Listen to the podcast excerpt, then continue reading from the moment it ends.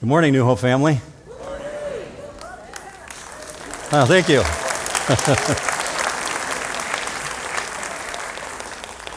I'm glad to be back. If you're new at New Hope, um, I've been on a break for six weeks and took an extended break. As of yesterday, I had pretty good beard going on. Yep. And, and then talked to my wife and said, I think I would be a huge distraction. Um, yep. It was actually. Yeah, there you go.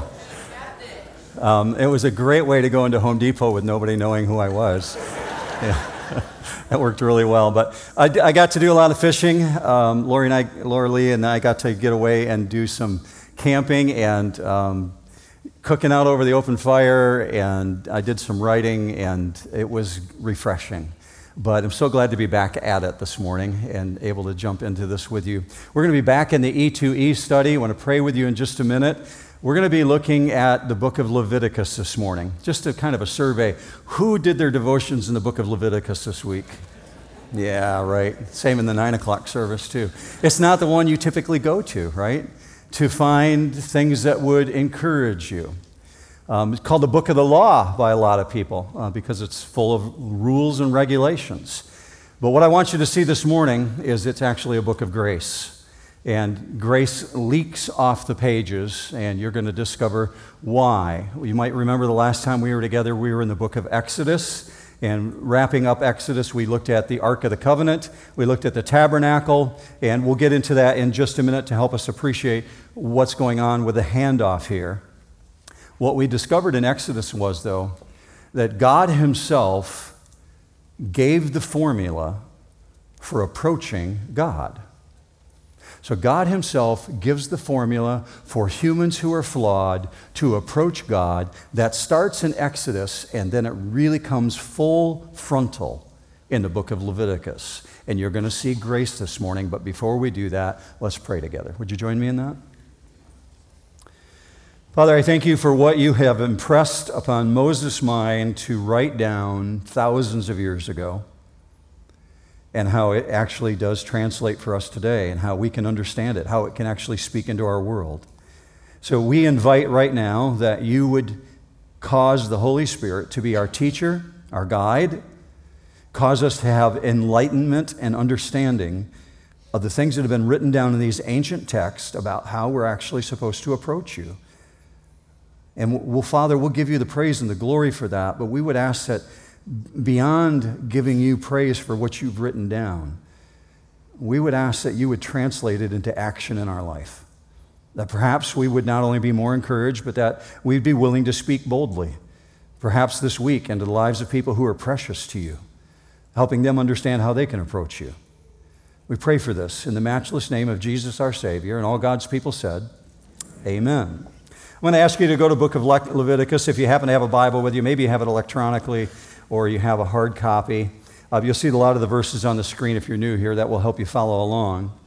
Here's what you find in Exodus, and here's the order if you're not familiar with the Bible uh, Genesis, first book, Exodus, second book, Leviticus, third book. It's the third of five that Moses wrote Genesis, Exodus, Leviticus, Numbers, Deuteronomy. Those are the five books of Moses. Leviticus is the third in the order, but Exodus, when it comes to the end, it hits the screeching halt in chapter 40. And the last three verses of Exodus tell us that God was going ahead of the people of Israel in a pillar of fire. Think of like a tornado or a twister by day, except it was more stationary and slow moving, and a pillar of fire by night, lighting up the way for them. But before you get to those last three verses, you discover something remarkable. This tabernacle that's been built to hold the Ark of the Covenant, that very, very large tent is not something Moses can go into at that moment, even though God wanted him to go in there.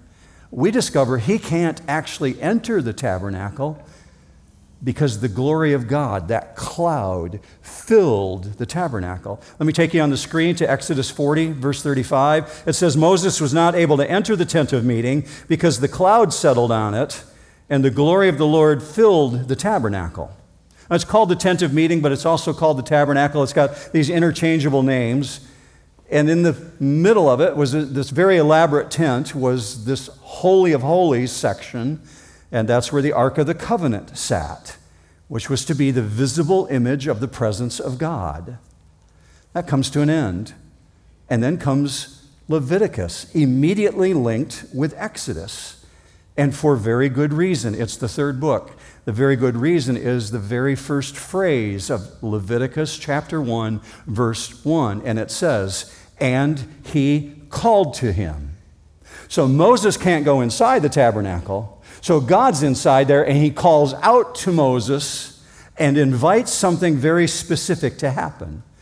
Now, the Hebrew people, the very ancient people, before it was called the book of Leviticus, they treated it this way. You see this word on the screen, it's in your notes this morning, Yavikra.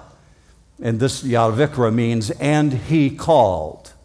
So the best information we have is that the ancients, they actually called what we call the, Levit- the book of Leviticus Yavikra, and he called because of that very first phrase. But over time, as the Greeks picked up the Old Testament and the Hebrew copy, they, they looked at all that was going on inside the book of Leviticus and they saw it as law. And so they decided to name it a, a Greek name, Leviticum. And then eventually it was translated into Latin. And in the Latin Vulgate, it was translated into another word again, and, and, and then Leviticum. And then came the word Le, Le, Leviticus. Why? Well, because of the Levites. The Levites were descended from the tribe of Levi. They were the priest, and the entire book seems to be written to the priest with all the laws about how people are to approach God. And so the name Leviticus stuck. So the ancient Jews, they referred to it also as the book of the law because it was full of all of these laws. All of that aside, Leviticus addresses the really big question How do I, how do we, as flawed humans, approach a holy God? If we've got failure in our life, if we come up short, and we all do, what gives us the right to approach and connect with God? What you find is a theme coming out of Leviticus. And the, the theme is that the sacrifice actually provides a way to God. So the book of Leviticus can be understood if you know God's purpose. And God's purpose, very specifically, is He wants His own, including us, to be set free to worship Him. So that's a theme that's going throughout the early part of the Old Testament that people would be set free in order to worship Yahweh. So you might remember when we were in the book of Exodus, going all the way back to chapter 4 and all the way through chapter 12, Moses was in this struggle with Pharaoh. And the struggle with Pharaoh was to do specifically to get the Israelites who were slaves set free so that they could go out and worship God. Look with me at Exodus chapter 5, verse 1. Moses and Aaron came to and said to Pharaoh, Thus says the Lord, the God of Israel, Let my people go that they may celebrate a feast to me in the wilderness. The, the feast was for worship. So, in a very real sense, the exodus from Egypt, it was incomplete until worship of the one true God was going to take place. And it was going to take place at Mount Sinai. And that's where it would begin. So Exodus 3:12 reads this way. God speaking, by the way, he said, Certainly I will be with you, and this shall be the sign to you that it is I who have sent you. When you have brought the people out of Egypt, you shall worship God at this mountain. So if you were to summarize all that you spent that time in Exodus on, if you were to summarize it, you'd do it this way Israel was set free from slavery. They were released from Egypt. They were brought into a relationship with God that they didn't have before, precisely so that they would be free to worship God, which would be fulfilling God's goal for the Exodus. So it's safe to say that Leviticus can be understood. Here's the way you would understand it Our God desires to be in communal relationship with His creation. He wants to have relationship with humanity, especially a relationship with his own who will worship him. But, and there's always a but, isn't there, church? But, because God cannot tolerate sin, there's a major obstacle that has to be dealt with. Israel has been dabbling in idolatry. You remember in chapter 32 of Exodus that they got off into the golden calf incident and they began worshiping the golden calf? Moses had to deal with them on that. It presents this major dilemma. And God had to warn Israel immediately after that. Look, with me at the warning. It comes right out of Exodus 33 5. The Lord had said to Moses, Say to the sons of Israel, You are an obstinate people. Should I go up in your midst for one moment, I would destroy you. Now, this is the same God who led them out of Egypt. And now he's saying, If I had it my way right now, if I came in your midst, I would eviscerate you. You would not exist if I dwelt among you. And that's just after the golden calf problem. The, the word destroy that's used there means to utterly consume you. So here's the dilemma How can a holy God be in community with a rebellious people? Well, Leviticus actually addresses that very issue. And the burden on this book, we're just going to be in it today, it is to demonstrate how do humans access God?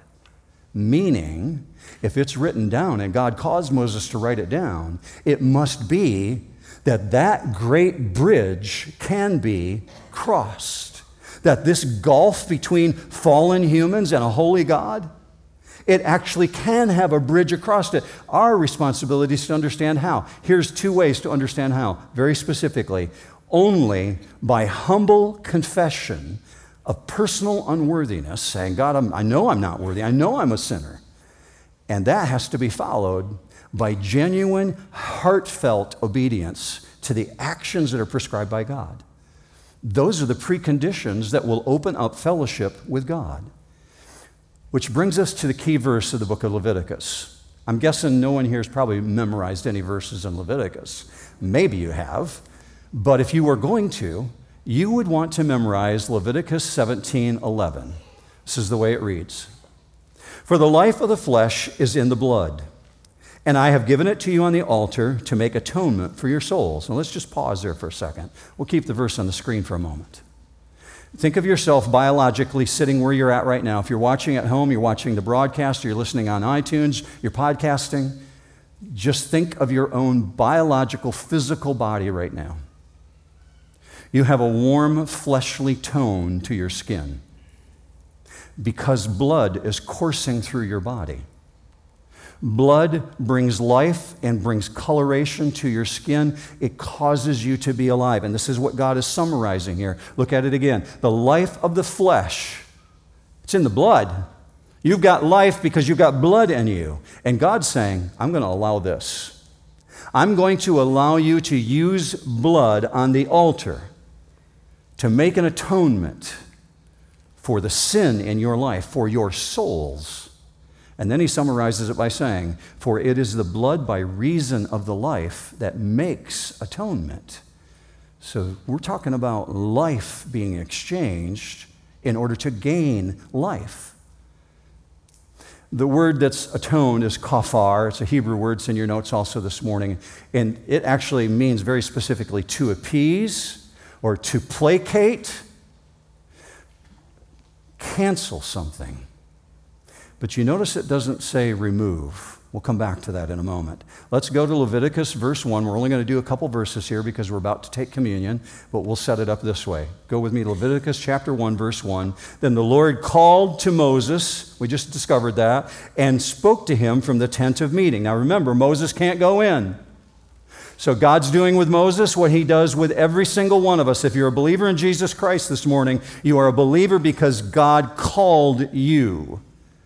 He's called to you to draw you into relationship. God called to Moses, and so we have that word that's used there, Yavikra. God called, and he said, Here's Moses, how you're going to approach me. Verse 2, saying, Speak to the sons of Israel and say to them, When any man of you brings an offering to the Lord, you shall bring your offering of the animals from the herd of the flock. Now, if you're not familiar with the Bible, there's multiple forms of sacrifices and offerings that are made to God. there's grain offerings that are brought before Him. There's drink offerings, they would pour out wine. But the one that was most often used and therefore considered the most effective in the sense that we're going to talk about this morning was the burnt offering. And so you find the book of Leviticus begin talking about the burnt offering right away in the very first couple of verses. Uh, interestingly, the word that we use today in the English language, Holocaust, is rooted in the Hebrew word for this burnt offering. That particular word that you see in your notes this morning. Something that would ascend, that would rise up. But Holocaust means not just rising up, but that it's utterly consumed there's nothing left afterwards, nothing remained. But there's a specificity in verse 2. And the specificity is that these individuals who would be bringing these offerings to God, they would be taking them from their domestic herds and from their flocks. In other words, no wild animals, because wild animals would be unacceptable. Why? Well, first of all, you can't go out and capture a deer and bring it to God because you have no relationship with that deer. You can't go get a wild goat and bring a wild goat to God because there's no relationship. That plays very powerfully into the imagery that's going on here. So God says, You're going to bring it from your herd, you're going to bring it from your own flocks because the wild animals don't belong to anyone. No one has ownership of them. Therefore, they have no identification with that person who's coming to God. Meaning that giving a wild animal over would mean nothing. There's no cost involved. And God says this is going to cost you something. So the domesticated animals, they represent real cost to the individual. Now Leviticus spells out that there's three types of animals that would be used for these type of offerings. There's the bull, and then going down in descending order, there's the sheep and there's the goats. And then if a person was really poor, they could bring turtle doves and they could bring pigeons. But there's going to be an exchange of some type. Uh, interestingly, the animals that are listed in Leviticus are actually the same five groups of animals that are listed all the way back in, in Genesis 15 when God's dealing with Abraham. And he says, Abraham, you're going to lay out a sacrifice for this covenant that I'm about to make. These are the exact same animals that are used there. But the type of animals that are used by these individuals, they correspond directly to the donor's capacity. In other words, their wealth. If they're very, very wealthy, they could bring a bull. If they were of the middle class working category, they could do the sheep and the goats because that's about what they could afford. And if they're very, very poor, they could bring the turtle doves and pigeons. Only the wealthy could afford bulls. The middle class could only afford the sheep and the goats, and the poor could afford the turtle doves. But in every single case, all of the sacrifices were literally sacrifices because meat was a very rare luxury in this age. People didn't eat meat commonly with their meals very much an agrarian society, eating vegetables, eating the greens, eating the grains, but meat, that was reserved for feast. And it is very costly to burn an entire animal, especially on the altar. You're not like inviting your buddies over to say, hey, you're going to get a rack of lamb out of this, because it was all consumed, totally consumed on the altar. Everything is being given over to the Lord. King David himself acknowledged, I'm not going to give any of this as a cheap offering to God. It says this in 2 Samuel 20, 24, 24. For I will not offer burnt offerings to the Lord my God, which cost me nothing. There's no sacrifice involved in that. Yet what we discover is it was possible for the very, very poor to offer something as small as a bird. Meaning this for us it's not about the amount of money the matter of cost is not the primary factor involved. It's the attitude of the heart. Is this person being obedient? Is the worth of the sacrifice measured by this person being sold out to God? You notice very interestingly in the New Testament when Jesus called out an elderly woman who was putting money in an offering, that he called his disciples over and he said, Look at her. And they watched across the temple courtyard as this elderly woman was putting a coin in a jar. And Jesus turned to his disciples and said, I'm telling you right now, all those rich people who are standing in line, what they're giving does not measure up to what she's putting in the offering jar right now. She put in a lepta, which is an eighth of a cent. It's all she had. And Jesus said, I'm telling you, what she gave is more than all those wealthy individuals combined. Why? Because it was coming exactly from the heart, because God is always watching the heart. King David says, I'm not going to give anything to God that doesn't cost me anything at all, because it's my heart attitude that reveals what's really going on. Just remember this God is not impressed by bank accounts, God is impressed by the obedience of the heart. Here comes verse 3. If his offering is a burnt offering from the herd, he shall offer it, a male without defect. He shall offer it at the doorway of the tent of the meeting, that he may be accepted before the Lord. Now, a male without defect, really interesting. Somebody approached me after the first service and said, Why does it always say a firstborn male? Because in that economy, that was the thing of highest value. So God's right away asking for something very expensive, and it has to be perfect, which means complete. So this offering has to be physically perfect. Now, the priest, they were extraordinarily, excruciatingly meticulous about their examination of these animals. They were so cautious about what was being brought. They actually turned it into a corruption system hundreds of years later. You can only buy your animals from them that they would approve. But here, in this point in time, if they discovered any flaws whatsoever, it would fail inspection and you had to start all over again. So here comes verse 4, and verse 4 begins the real grittiness of this description. He shall lay his hand on the head of the burnt offering, that it may be accepted for him to make atonement on his behalf. Now, mind you, the individuals personally brought their animals to the priest. You couldn't hire a servant, you couldn't get a friend to do it for you. You personally had to bring your choice animal before the priest and then announce what your intentions are. And God's saying, before they can do anything, they're going to press heavily on the head of this animal. Let me help you picture what's going on because this is really implying an exertion of pressure. This Hebrew word that's used here, samak, it's talking about leaning heavily on. I don't know if you've ever leaned into a goat before when it's trying to push back against you. Even when it's just standing there, if you begin pushing against the goat, it's an immovable object. Now, they might be light enough for you to get your arms around their legs and pick them up, but try and move them when they lock their legs and you put your hand on their head. I've done it, I know. They will push back and they can knock you over, let alone doing this to a one year old bull, a heifer. Or imagine a fluffy little lamb. And you think that they're a pushover until you begin leaning on their head and pushing. And that bristly fur is pushing into your palm. And God's saying, I want you to lean heavily into that animal. Why?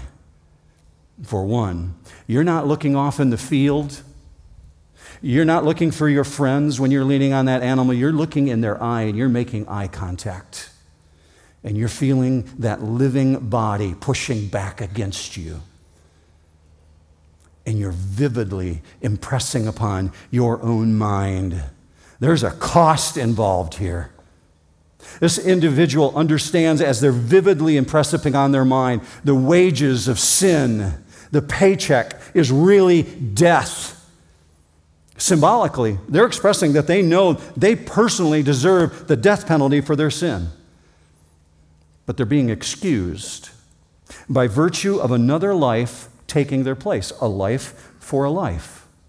Romans 6:23 says the wages, the paycheck of sin is death. It's true for every single human who has ever lived.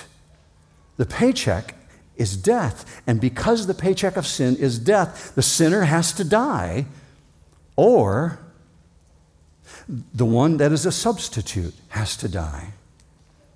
Now, Jewish tradition affirms, and this isn't recorded in the Bible, but Jewish tradition tells us that in the midst of laying the hands on the head, there's a public confession going on. This individual begins praying out loud before the priest, confessing what they had done, how they had offended God. So, a open verbal confession of sin.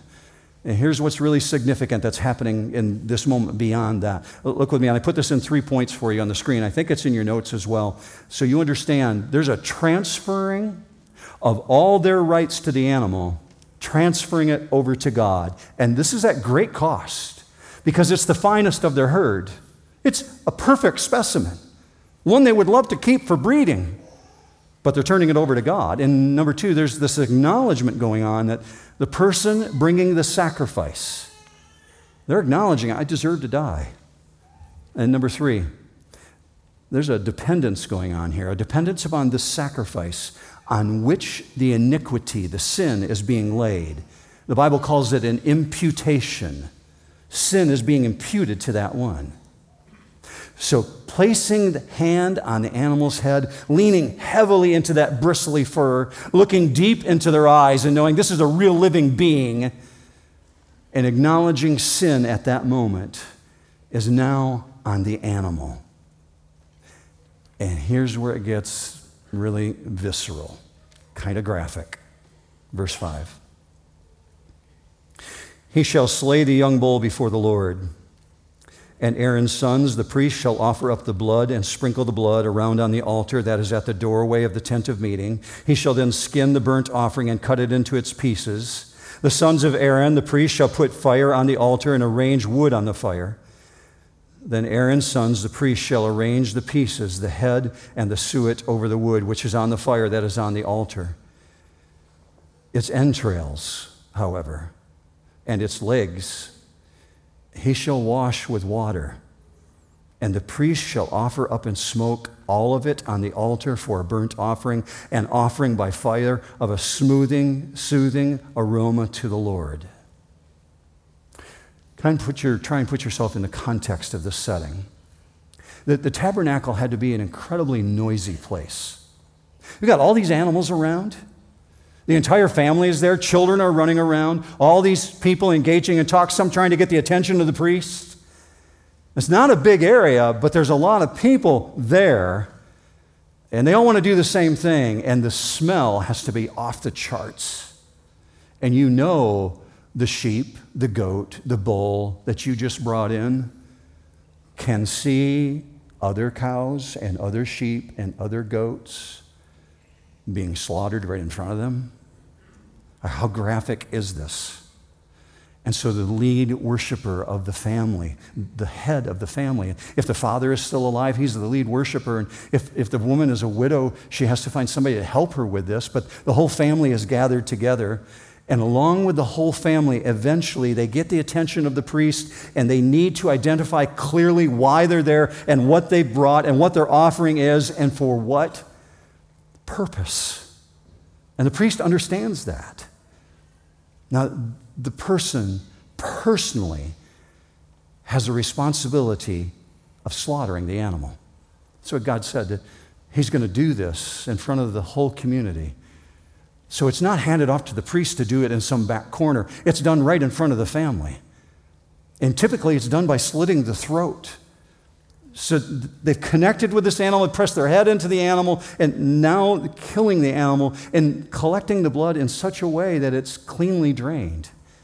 The Bible is very graphic about these things, but now the priest has a responsibility. The priest has the responsibility of taking this blood that's been gathered and walking over to the altar and splattering it against the altar, making a very visual image for everyone imprinted upon them. And, and finally, the priest takes the pieces of the animal from the hands of the worshiper and arranges them on the altar. Now, how connected are you to that animal at that point? You've just washed their entrails. You've scrubbed their legs. You've leaned into them while they're still alive and looking deep into those brown eyes. And now you've had to execute this very one who's going to die for you. And the entire family stands as the priest lays it on the altar, and they're watching it burn until it's totally and utterly consumed. And this was carried out day after day after day after day until 70 AD when the Romans came and destroyed Jerusalem and took out the temple. And here to this point in 2023, there has never been a sacrifice offered since 70 AD. Jesus said in his own lifetime, within a generation of my life, Rome's going to come and destroy, and they're going to take out brick by brick, stone by stone, and that temple will not continue to exist. We're not, we're not going to go off on that trail this morning. Here's what I wanted you to catch as you were looking at that verse. Did you notice that the blood was handled only by the priest?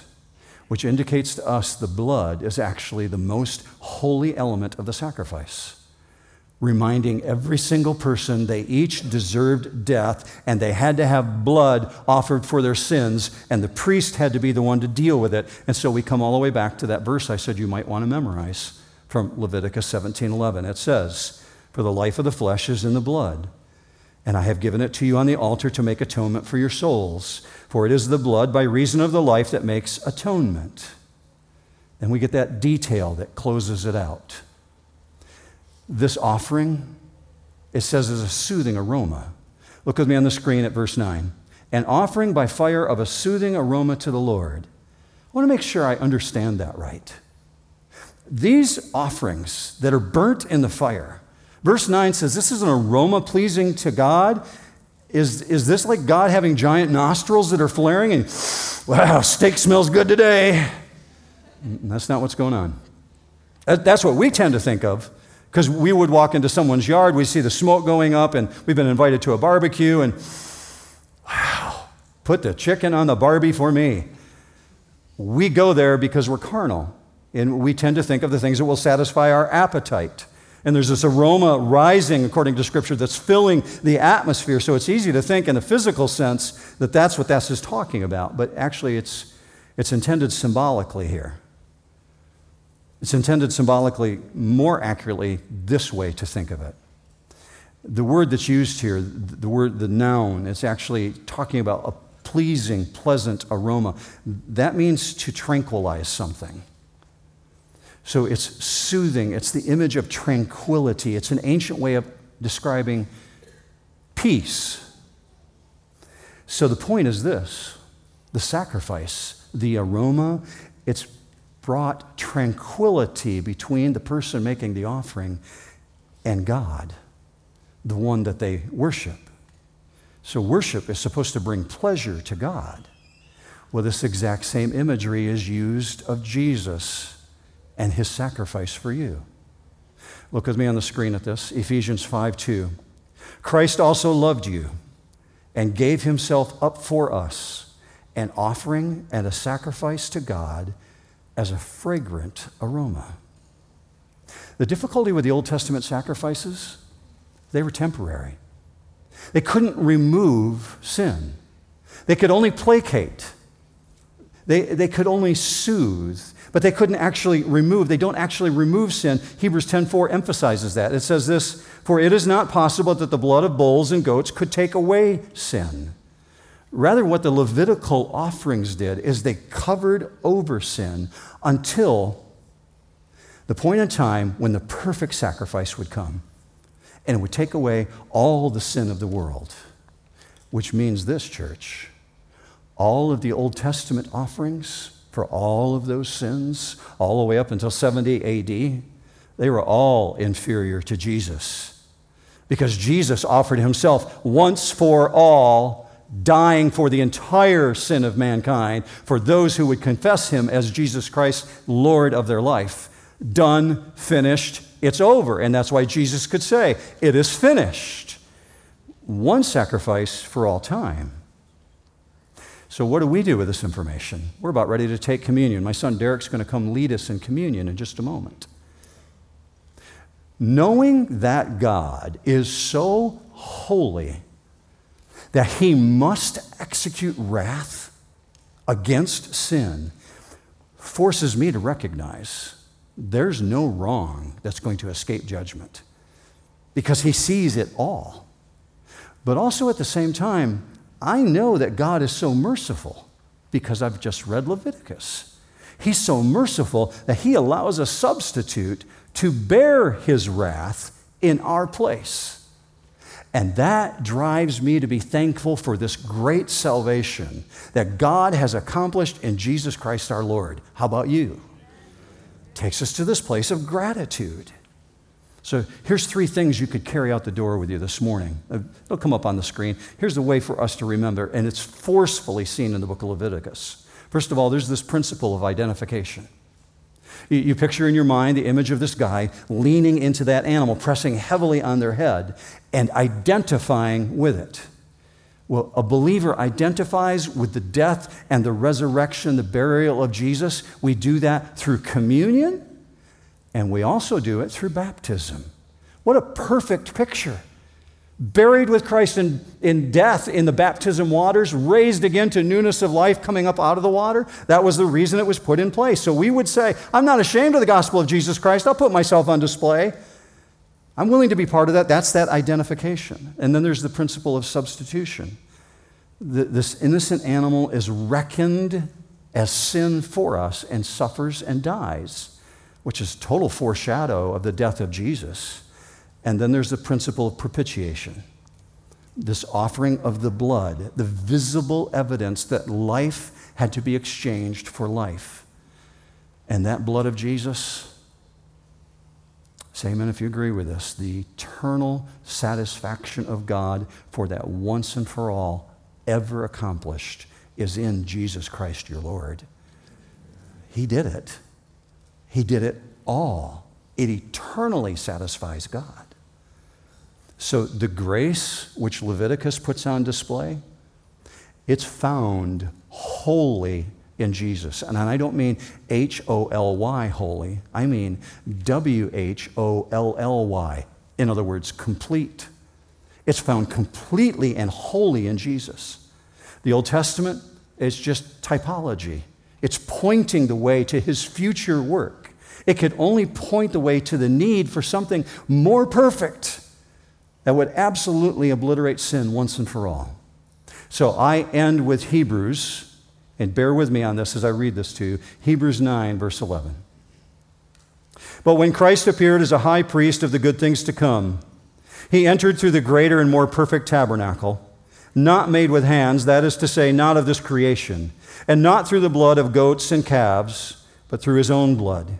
He entered the holy place once for all, having obtained eternal redemption. Verse 13 For if the blood of goats and bulls and the ashes of a heifer, sprinkling those who have been defiled, sanctify for the cleansing of the flesh, how much more will the blood of Christ, who through the eternal Spirit offered himself without blemish to God, cleanse your conscience from dead works to serve the living God? So ultimately, here's what Leviticus teaches you. Leviticus teaches us that forgiveness and fellowship with God, it is not cheap. It's free, but it costs everything. And that's why Romans 6:23 says, "For the wages of sin, it's death." But the free gift of God, it's free to you. The free gift of God, you get eternal life out of the deal because of Christ Jesus our Lord and what he did for you on the cross. How great is that news, New Hope? I'm going to pray with you right now. Derek's going to come and lead us in communion, and we're going to close in worship today. Let's pray together. Father, thank you so much for the imagery that we're about to experience here, to remind ourselves again of the incredible sacrifice that was paid for us in the body and the blood. So thank you for reminding us. Thank you for the imagery out of the book of Leviticus and showing us grace as it's just jumping off the pages because it's who you are. Thank you, Father for the relationship that we have in you through Jesus Christ our Lord. And all God's people said, Amen. Amen.